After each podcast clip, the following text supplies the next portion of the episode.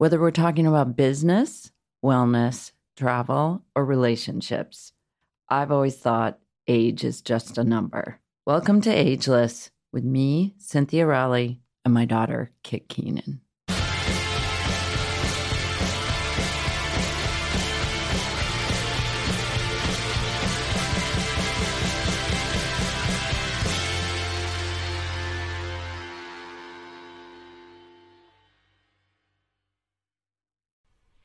Guys, just jumping in here to welcome you to the show. So, this week we sit down with mother daughter duo Martha and Sarah Hoover.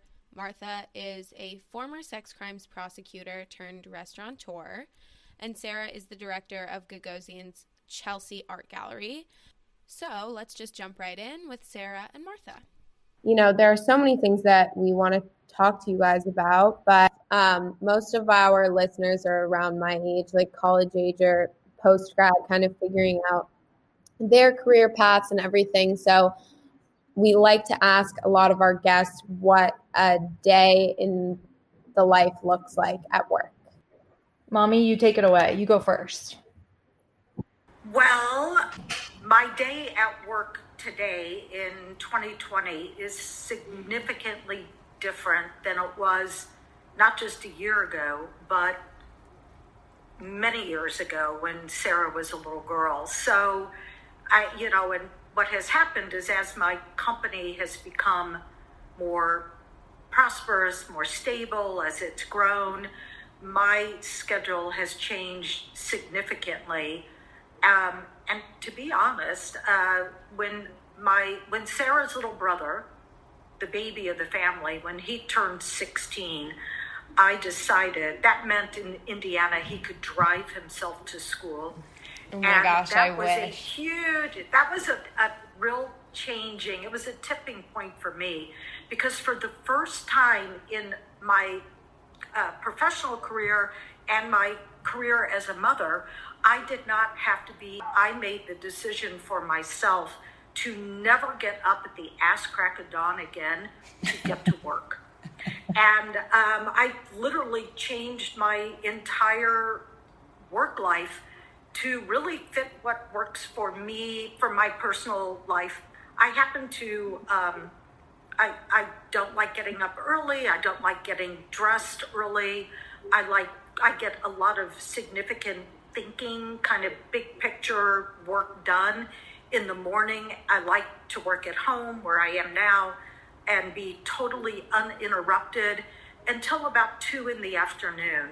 And a lot of this has to do with the fact that I'm in the restaurant world. So hours and schedules are very insignificant to people in the restaurant world because, with my company, for instance, we have restaurants that span breakfast, lunch, dinner. We have production kitchens that work almost. So it was really fine for me to make an appearance and have meetings and go to the production kitchen and do all of my site visits after two.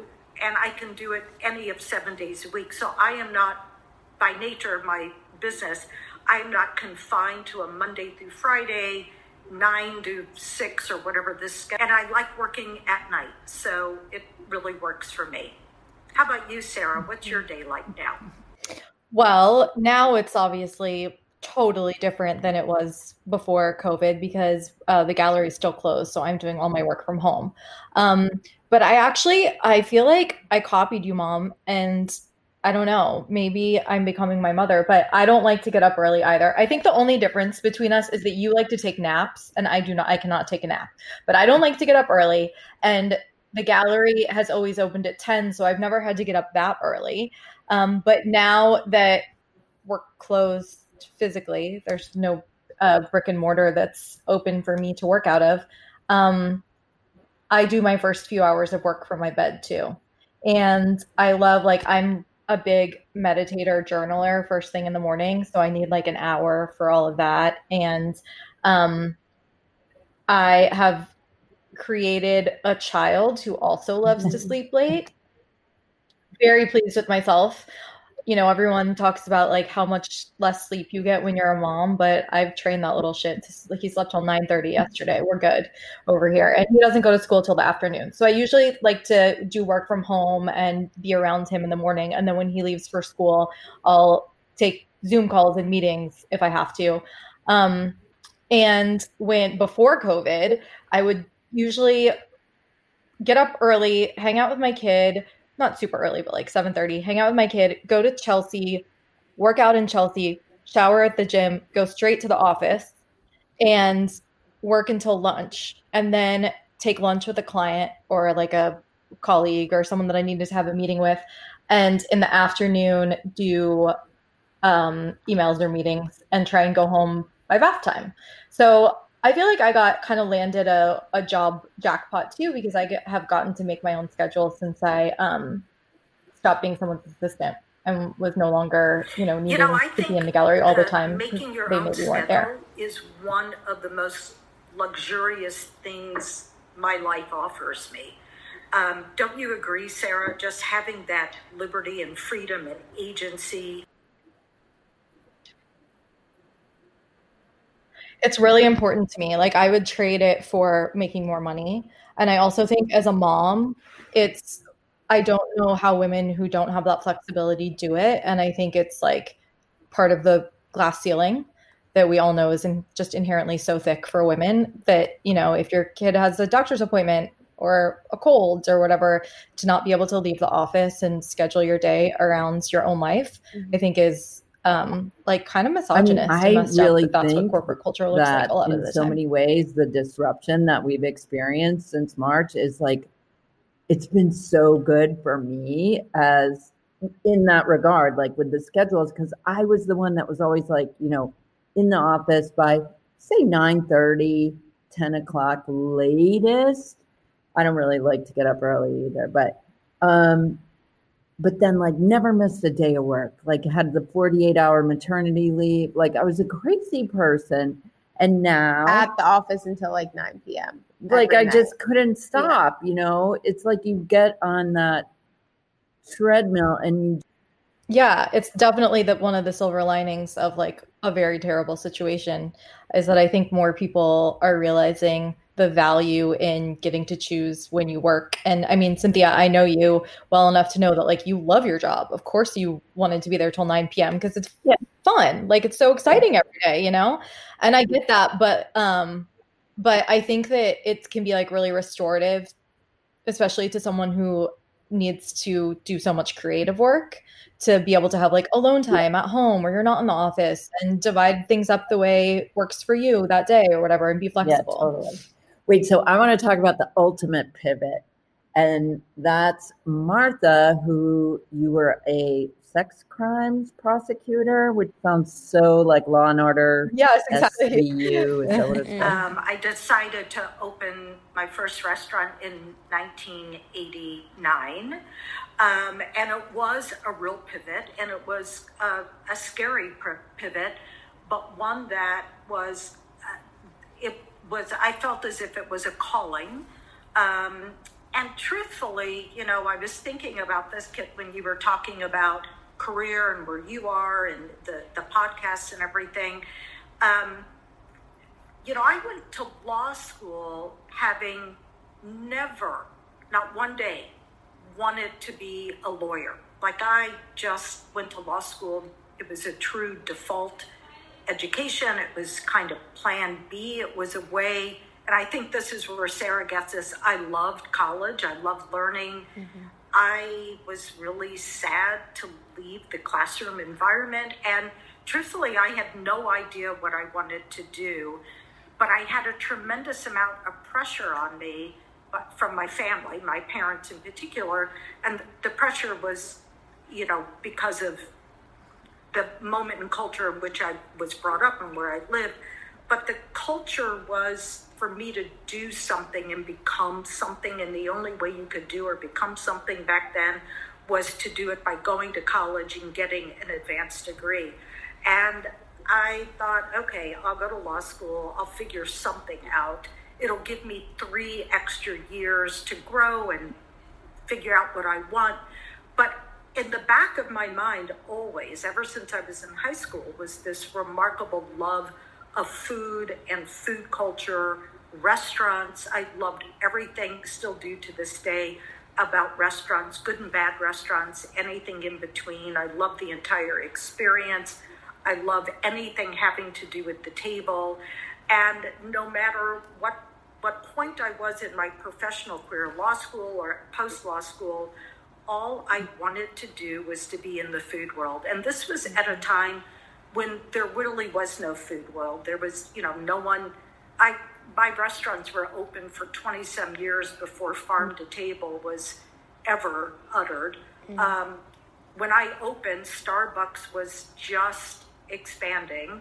There, we had no Starbucks in Indiana for over 10 years. Whole Foods, the grocery mm-hmm. behemoth, as you all know, was still in its infancy in Austin, Texas. So it was a long time ago. There was no food culture. No one, there was nothing special about being food. In fact, it was considered um, kind of a outlier what kind of losers did back then. Um, so I guess that the, the sex crimes, although I fell into it accidentally in the end, as most things are in life, it was a remarkable experience. And the reason it was remarkable is because um, no one else but a group of women wanted to deal with sex crimes. And as a result, we got to make up law and that didn't exist. And we got to mm. create systems that didn't exist. And we had all this power that was unintentionally given to us. And I learned at a very early age how to run with power. And that that was a significant lesson, mm-hmm. especially as a young woman who was not really sure of what her path forward would be. And it worked out to be a remarkable template, a remarkable experience as I opened up my own business to just think I can do this because I already did it in one situation where there was no template to follow. So it ended up to be a really remarkable experience for me, not just because it also uh, really woke me, um, especially regarding sexual politics in a way that I otherwise would not have been awoken. But and you're still like best friends with a lot of the women that were that practiced in the prosecutor's create. office with you. And I am. That's none sick. of none of whom are still practicing in that division and sex crimes has come such a far way. I mean, there is not a prosecutor's office in any city in the United States that does not have a division um, that is focused entirely on women and children as victims. And that's really sad to say because the problem is so prevalent in our culture and goes back, truly goes back to sexual politics.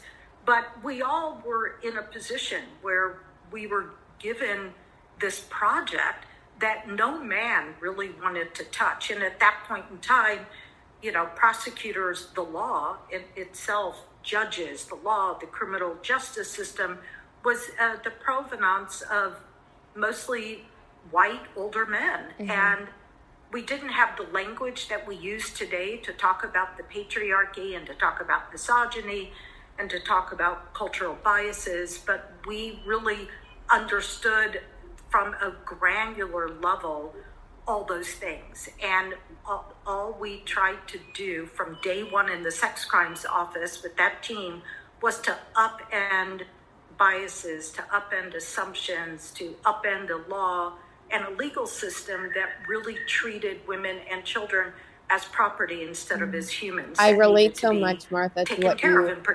You know, your experience with law school because I there are so many times in my college experience where I've just been like, wow, I really wish that I could just kind of have a plan for school. Like I love school just as much as you guys both do and it's like I could honestly keep learning forever. Like I have so much fun and I love the structure and everything.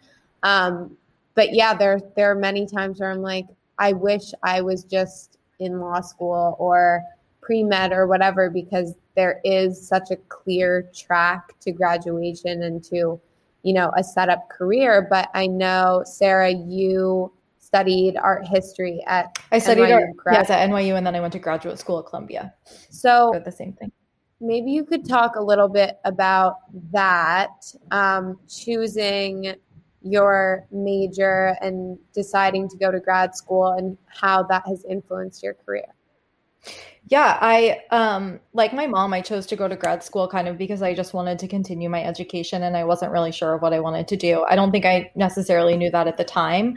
When I was in college, I had done the Metropolitan Museum internship program, which is like a very prestigious and difficult to get into. It's like a paid internship. It's super structured. It's eight weeks long. You work in all of the curatorial departments at the Met, and I kind of had always assumed I would work there after school.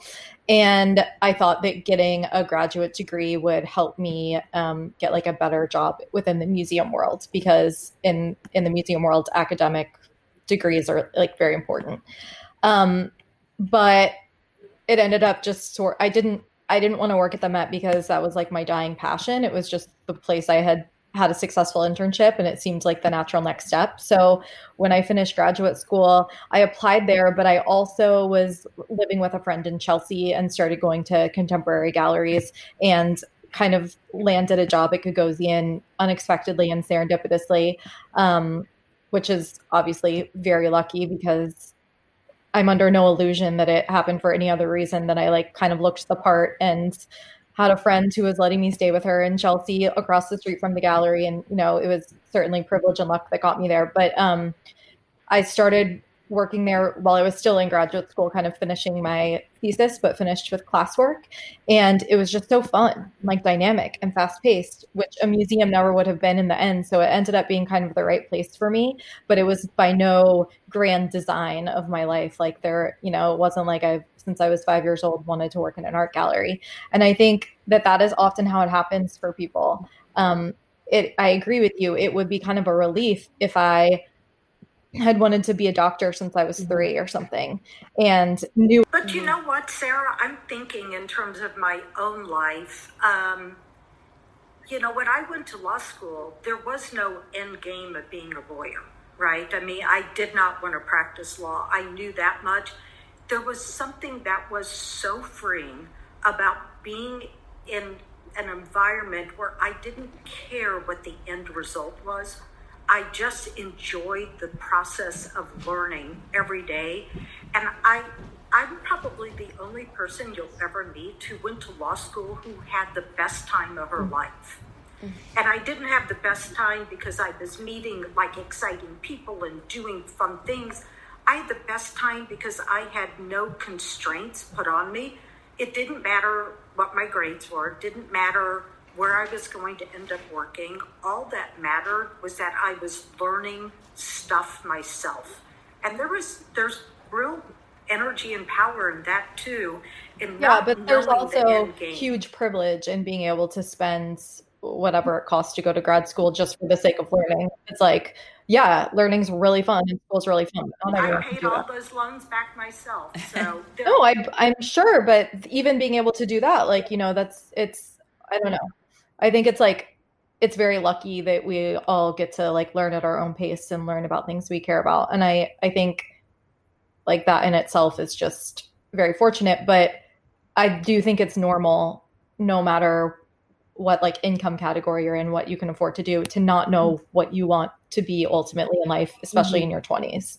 And like for me, I don't know if I'll work in the art gallery for forever but I um, or in the art world for forever. But I think like working your way up in any industry is is gives you information you can carry over into any other job. And like I think my years being an assistant and being kind of at the bottom of the hierarchy at Gagosian and also by the way working as a waitress for my mom in high school were gave me more formative skills than my like fancy director job gives me now you know i learned more about life doing that kind of work and that kind of labor than i do now i just think also like Gagosian.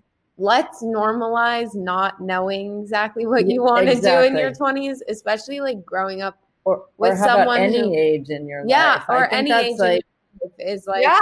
that's honestly such a good point. Yeah, nor like being able to think about your occupation and your job like and reflect on it at different points in your life and like maybe change it up if you feel like it. Well, I think people are so conditioned to be like, I need to know what I'm doing. I need to know mm-hmm. what I'm doing in this relationship.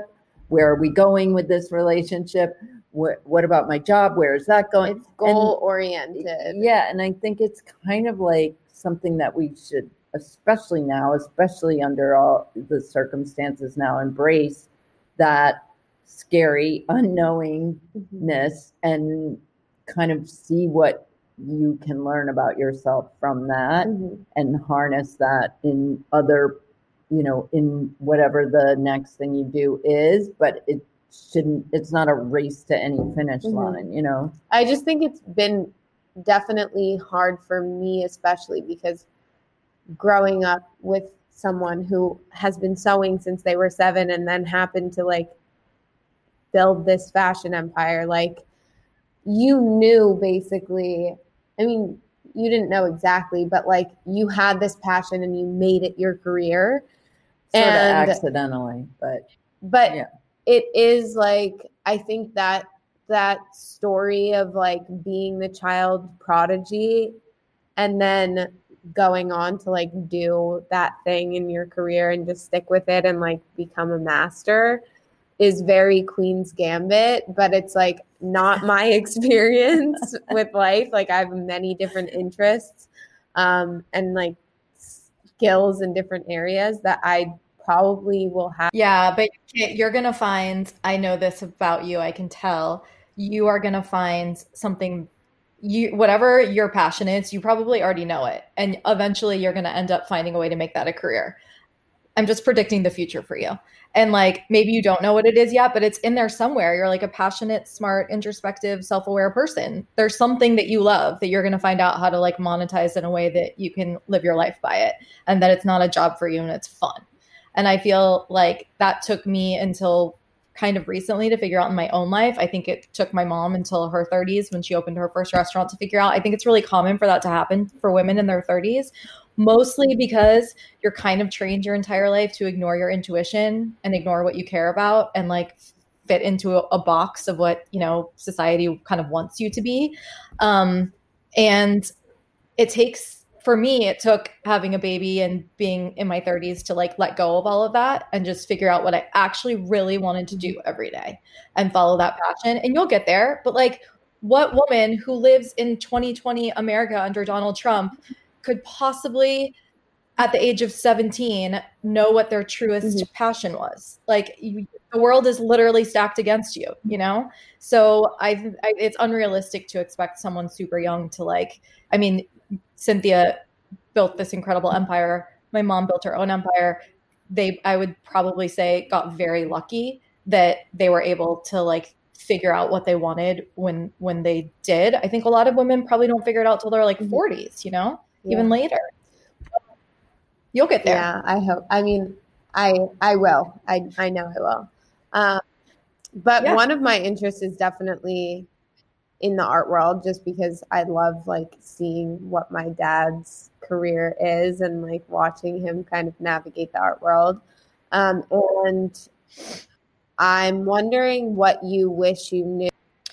Um, I wish that I knew. I think when I started in the art world, I believed like every bit of hype about every artist. I was so like wide-eyed and excited to be there that um if anyone important told me something was good, I was like, oh, yeah, it's good. And I wish that I had trusted myself to be more critical and to like not like everything just because I was told to like it or told that it had value.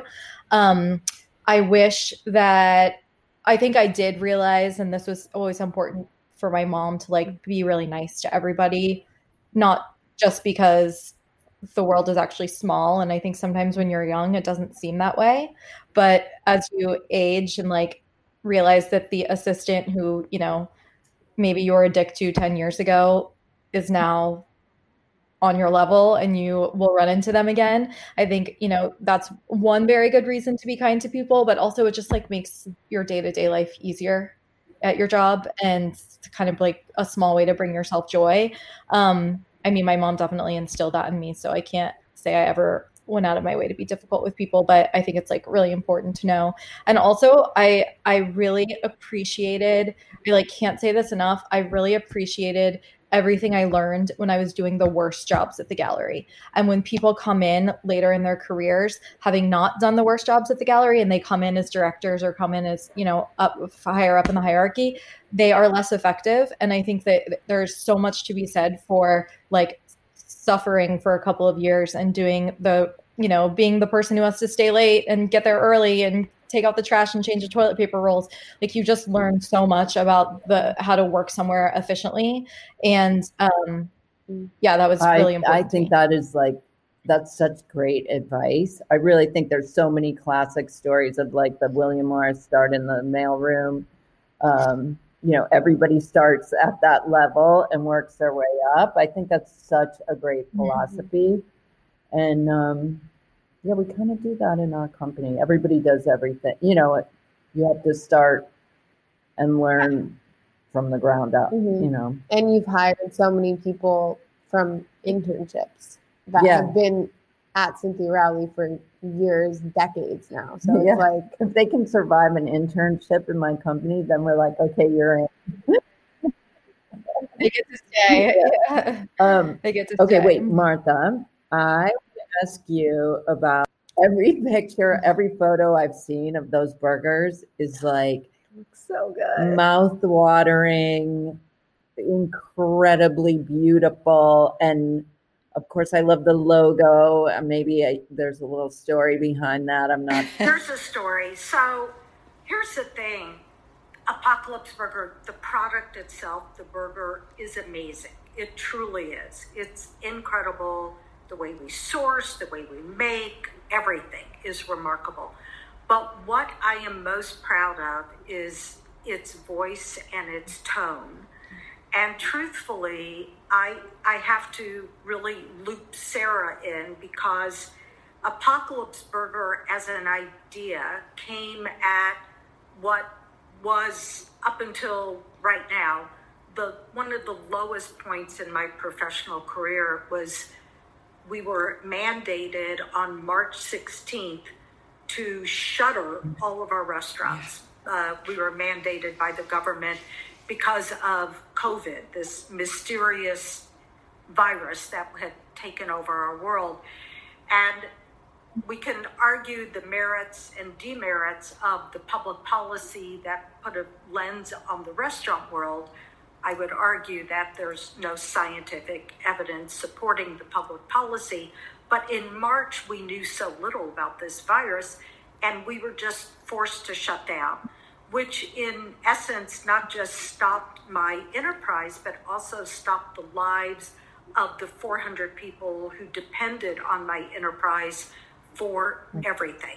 Um, so I was at my lowest point, and it was also at the very beginning of this quarantine, and we had a family Zoom. Do you remember, Sarah? It was the week after the 16th, it was on a Sunday. And Tom and Sarah, trying to lift me up, said, Well, why can't you do something, like make something out of this? And out of that conversation came the idea for Apocalypse Burger. And Sarah's husband, Tom Sachs, has been, and his team have been very instrumental in helping us with the graphics and logoing. But it, I was pissed off. I still am pissed off about COVID and what happened to my industry. So the tone is just one of disgust and anger and like, fuck you, world, fuck you, reality. You have really put my enterprise at risk. You've put people's lives at risk, Yep. not just, you know, figures. And we're just kind of sick of it. And we're just going to go out and we're going to create a new restaurant that basically says, fuck you, COVID. See, that's what that's what I was talking about at the beginning when I said you guys are bad, both badasses. And by the way, I mean that. I really feel that strongly about my own organization and how it treats people, how it treats product, how it treats community. Mm-hmm. And I, I'm like, yeah, I dare you. Come at me because we do it so differently and so much better. Mm-hmm. And we created our own model and we are living it. I mean, I day. think you have to be like that. You can't, there's a certain, I mean, being, you know, starting your own or running your own company, whatever it is, there's a certain amount of optimism I think that you have to have, or you would never believe that there could ever be a, you know, something the bright side of all of that or that it could actually happen. But there's also like to balance that out there has there's kind of like that fuck you world. I'm going to do what i believe in and i'm going to make this happen and i'm i'll be pissed if i can't and if i'm pissed then i'm just going to figure out another way to do it mm-hmm. and i'm mm-hmm. still going to do it do it or die trying is kind of- i love having snark i think snark gets you far i when you just said that um if things don't work out you like get pissed off and find another way. I think that anger is really useful for women. And I think mm-hmm. women have to like own their anger because um like men have all sorts of kind of toxic qualities that they've convinced themselves are necessary for success and it's really hard to get super far in the world being like a polite little good girl all the time and i have found that since i've started owning my anger I've gotten a lot farther and accomplished more. And not to say that you have to be like mean or shitty to people, but just if you're angry about something, it means you're passionate and like not shying away from that and being afraid to show your passion, I think is a real recipe I for success. Literally could not agree with that anymore. Like I'm in therapy so that I limit that because that is like how I live my life is to not get in touch with like the sadness of my emotions and only thrive off the anger part. Um, but I definitely I agree. I think like that's what's gotten me through college and like through all of high school and everything is just like relying on some anger um to kind yeah. of propel me forward. Um but maybe we could switch gears a little bit and do some questions on motherhood. Yeah, I think we should because yeah. we yeah i really i mean sarah that essay that you wrote for hill house home was so i mean honest and raw and you know heavy and truth you know like so many things. Like i could totally relate to so much it of reinforced all of my ideas about how i want to be a mother. Like I'm definitely getting a surrogate, especially after that. um, and it was adult diapers on the yeah. I just no one talks about birth, and it's like very scary. And then you're just there, and you're like, oh wait, I don't know anything about this. Like I can't even imagine. Um, but yeah, go ahead. Sorry, I, I no, I mean maybe so. You can just uh, yeah your journey? I would love to. I think it's really important. And I think that you're right that um, historically women haven't been super honest about what the experience of motherhood is certainly like for more of us than admit to it. Um, and thank you so much for reading that piece and and for telling me that you related to it because it was like a bit scary to be as truthful as I was because, you know, most of what we see on Instagram and all of that is like beautiful, perfect mommy is loving life. And I found that really frustrating and actually was kind of the cause of a lot of my postpartum depression because um, I was just kind of looking around like everyone, either everyone's lying or I'm an insane person. And I don't think I'm that out of touch. I think that this is actually a lot harder than like the, the cultural narratives depict it to be. And I could not understand why every woman who had ever had a baby and suffered through the like oppressive patriarchal medical system from hell wasn't rioting in the streets. And like why we weren't burning it all the fuck down because the the whole experience is profound and amazing and life changing in all the best ways but it's also complicated and extraordinarily difficult and taxing. And um it like broke me apart. And I'm really, really lucky and I have the kinds of resources that I can devote to being able to rebuild my life and rebuild it better and understand myself better. But the vast majority of women don't have access to the kind of resources that I do. And I think it's absolute bullshit that we're expected to continue the future of the human species, hide how difficult it really is, and how gruesome and terrifying and painful and dangerous it is. Um, and then like feel some sort of shame or embarrassment about what the experience is really like. And I'm still embarrassed and I still have shame about that my experience doesn't look like the ideal Instagram mom. But I think Mark Twain said something like, um, being brave isn't forgetting that you're afraid it's just accepting that you're afraid and moving forward anyway and i feel that way about this the kind of like shame and embarrassment i have about my experience becoming a mom like that's all still there but i think it's worth it to like stick my neck out and talk about it really loudly anyway because i think that we need to develop a new way of discussing motherhood that's a lot more authentic um, if women if like true freedom for women is being able to make their own reproductive decisions about their bodies. I think that includes knowing it's not just making a decision about an abortion or about birth control, it's also being able to make informed decisions knowing the actual realities of what motherhood looks like and what kind of resources you need emotionally uh, economically i mean that is all sort of sorts of information that if women don't have i don't think that they can make liberated and true personal decisions about what their lives look like you know and it just feels really important to me.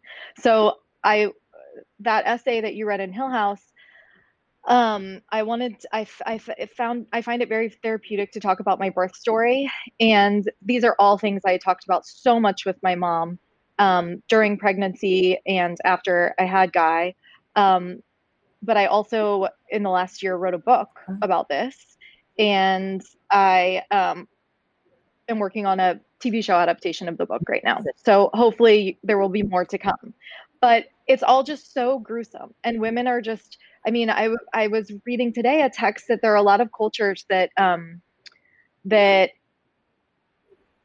you think women should not make any noise while they're in labor and that it's like a, a point of pride and strength for women to, to be silent while they're laboring and that kind of like deeply embedded misogyny is so wild to me but there are, and it, we laugh at. But it also, what I, when I read, of course, Sarah and I talked about this, and I tried, my, my guilt point is that I felt unable to be totally honest with Sarah before she had Guy about my own birth experiences because I felt that my own birth experience, there was so much shame associated with how I felt about my birth experiences. I had three kids. I it has nothing to do with the love of my children or my ability to mother or parent, but it was really I did not feel like I could be honest. I had two daughters who were pregnant at the same time and I couldn't truthfully speak to either of them from a very honest place. And that bothered me a lot in real time as we were going through it. And then after I read Sarah's work, I was really just torn up that I wasn't a better support system, a better ear, that I wasn't more honest with her. And the reason I wasn't is tied into the shame that I felt about my own experience and like maybe I wasn't that good of a mother because I didn't really enjoy being pregnant. I really didn't enjoy that labor and delivery. I didn't enjoy my emergency cesarean. I did not enjoy the first, I don't know, two years at home with the kid. I did not like it. Um, and I felt badly about it because I, the expectation of culture of what a good mother was, um, did not match my own experience. So it, you know, the, the piece that Sarah wrote was, I thought, a, a remarkable example of bravery and honesty and openness that I wish I could have been able to share my own story with my daughters. the way she has shared so openly with people. And I also kind of blame other women. I was like, what the heck? Stop saying how it's all worth it because you get this baby. Stop minimizing the pain and the fright. And um, two of my three deliveries were high risk, and you know I was they were they were high risk and they were very difficult, and I was really taught that I wasn't supposed to talk about. It's a life altering traumatic experience that we need to really, as a lot of other things, be very open about and very upfront about and truthful and it's hard. So thank you sarah. Well it is hard but i think that the the thing that's a real shame is like men unfortunately but historically make all of the policy decisions um, and legislative decisions that affect women's bodies and you know things like maternal leave and uh, policy that's put in place that's meant to protect women. And if we aren't honest with each other about what motherhood really looks like then we can't really expect them to know how terrifying and gruesome it is. So we don't do ourselves any sort of service by keeping up this inauthentic portrayal of motherhood as being beautiful and magical and nothing else. It is those things, but it's also a lot of really dark things. And I think that like someone's got to bite the bullet and be really loud about this stuff so that if, you know, unfortunately white men seem to be the ones who are going to continue to make uh, decisions at the governmental level, policy decisions, like they need to know this shit because I want paid work leave for six months like they have in Europe. You know, I think that that's a fair thing to give to women who have just furthered the human species. I there are all sorts of of perks that I think women should be owed in this world that they can't be if we aren't very clear about how actually difficult the Yeah, but you know what also this is punishing men are punishing themselves. They don't ever, under the model that exists today, they're not part of the birthing process or the early child care process to the where they need to be. And so this masculinity, this model of masculinity is toxic for them as yeah, well. Yeah, of course. The patriarchy is literally bad for everyone. You know, like uh if the government could be more supportive to women who are decide to become mothers, um, those women can be more effective um, like workers in the future. They're you know taxpayers. They generate jobs and wealth for our country. Like we cannot have it that 50% of the population is punished for furthering our species and like expect our economy to grow appropriately. It's it's just like economically it's a really stupid decision to to to punish women in that way. But I think that um, the internet and like Instagram, as much as people deride it, is such a wonderful tool to actually tell the truth about this shit. If you're like it does take a little bit of bravery, but I think that you can't be like a rich white girl in New York City and not expect yourself to like put your neck out there because there are plenty of people who don't have the you know resources and opportunities that we have and i feel like it's part of the duty of having even a small platform to like be as honest as you can and hope that it can help with and you know cynthia i'm sure that for years you've been asked about work life balance as a working mother and I'm always so tripped up by that. I know question. that's. I wanted to ask you guys about that both, but I know it is. It's well, it's different for everyone, you know, and it is like your own. But it's I'm your also, own. I finally have come to the determination. Oh, I totally agree. It's different for everybody. It's how you interpret what you know your definition of balance, if balance really exists all that stuff. But what I've really come to the determination is is that again, it we punish women, we punish mothers. They are expected to be this mythical ideal of being able to find balance and have all this share this not share totally inhabit this uh, mental load of a family and we're the ones that are supposed to organize everything, whether it's at work or at home, with our children's lives, our families' lives. And what I really think, instead of talking about how either Cynthia or how I, as older women, have dealt with this work life balance issue, I think we should really be looking at the systems that do not give us the support we need. Um, as Sarah alluded to, you know, we don't have significant paid time off in this country.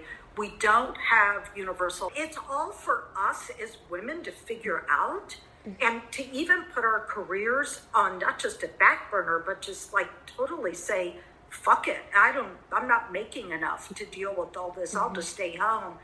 I mean, there is some remarkable inequity in that we cannot create systems that give women and families the support they need so that this work life balance question becomes irrelevant and we just never have to I deal mean, I with think it that again. the daycare situation is dire, like especially right now with you know with uh, schools being closed and closing with like 24 hours notice.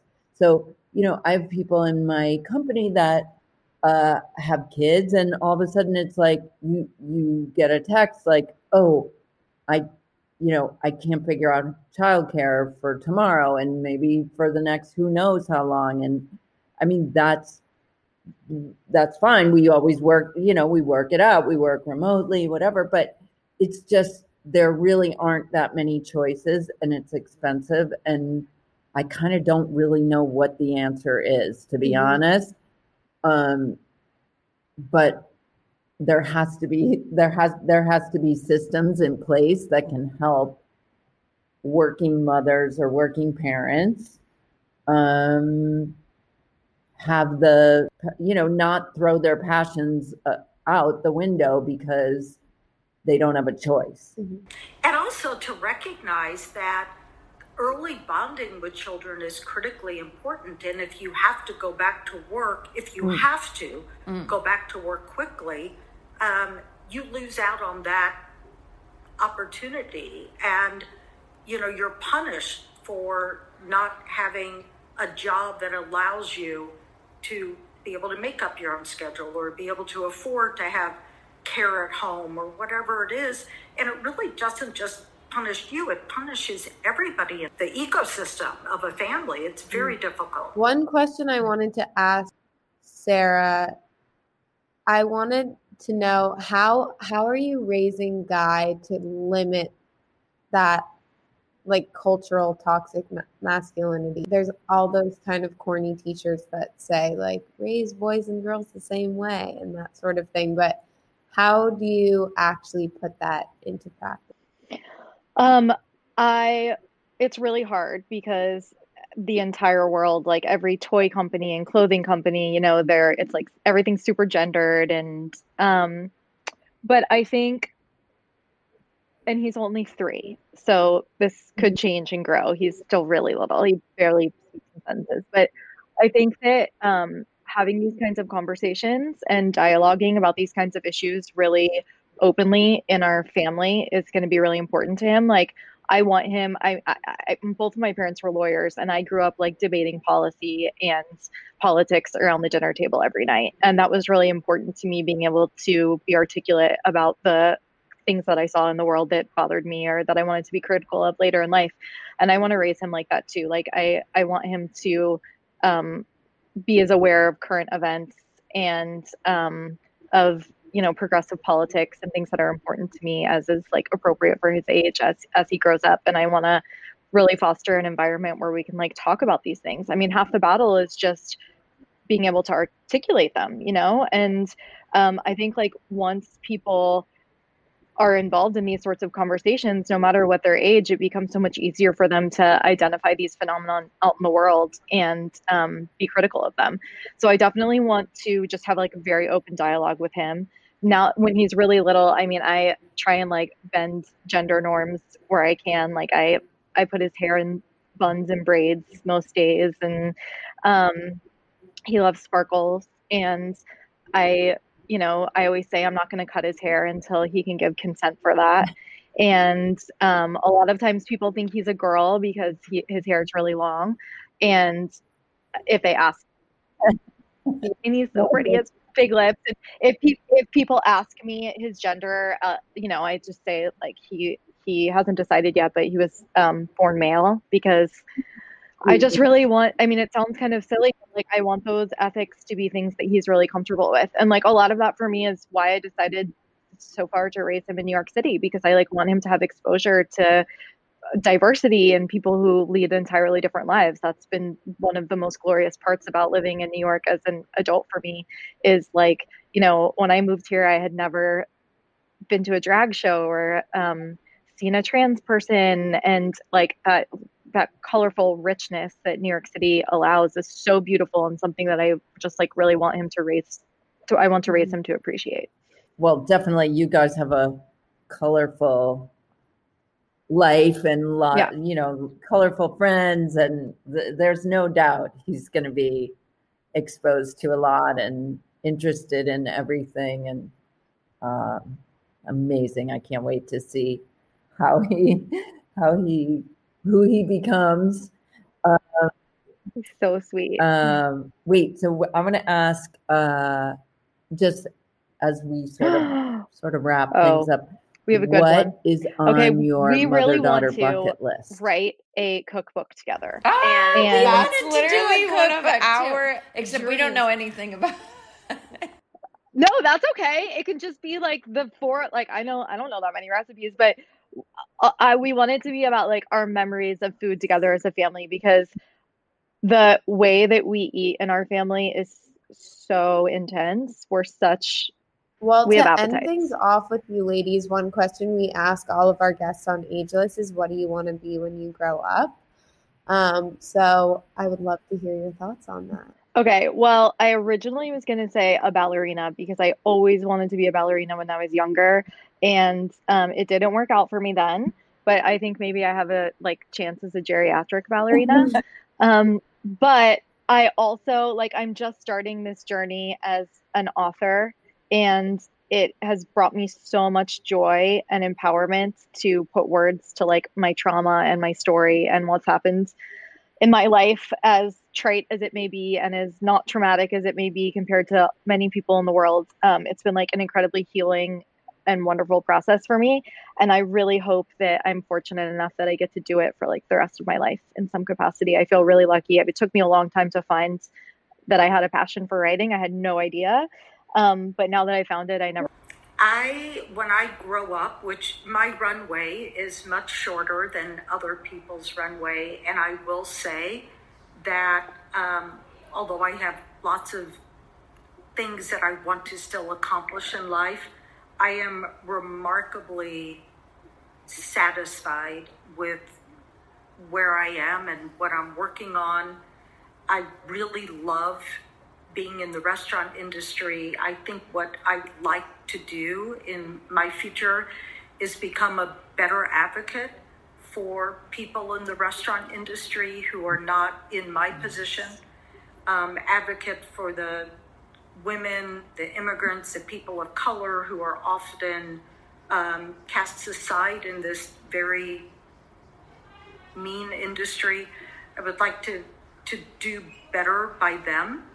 Um, and I would really like to finish what Patachou started in 1989.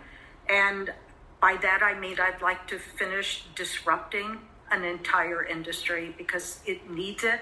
And I think that it's possible that we could do that. Wow. Love it. Well, just to end off, please tell our listeners where they can keep up with you guys. You can keep up with me on Instagram at Sarah Hoove, two H's in the middle.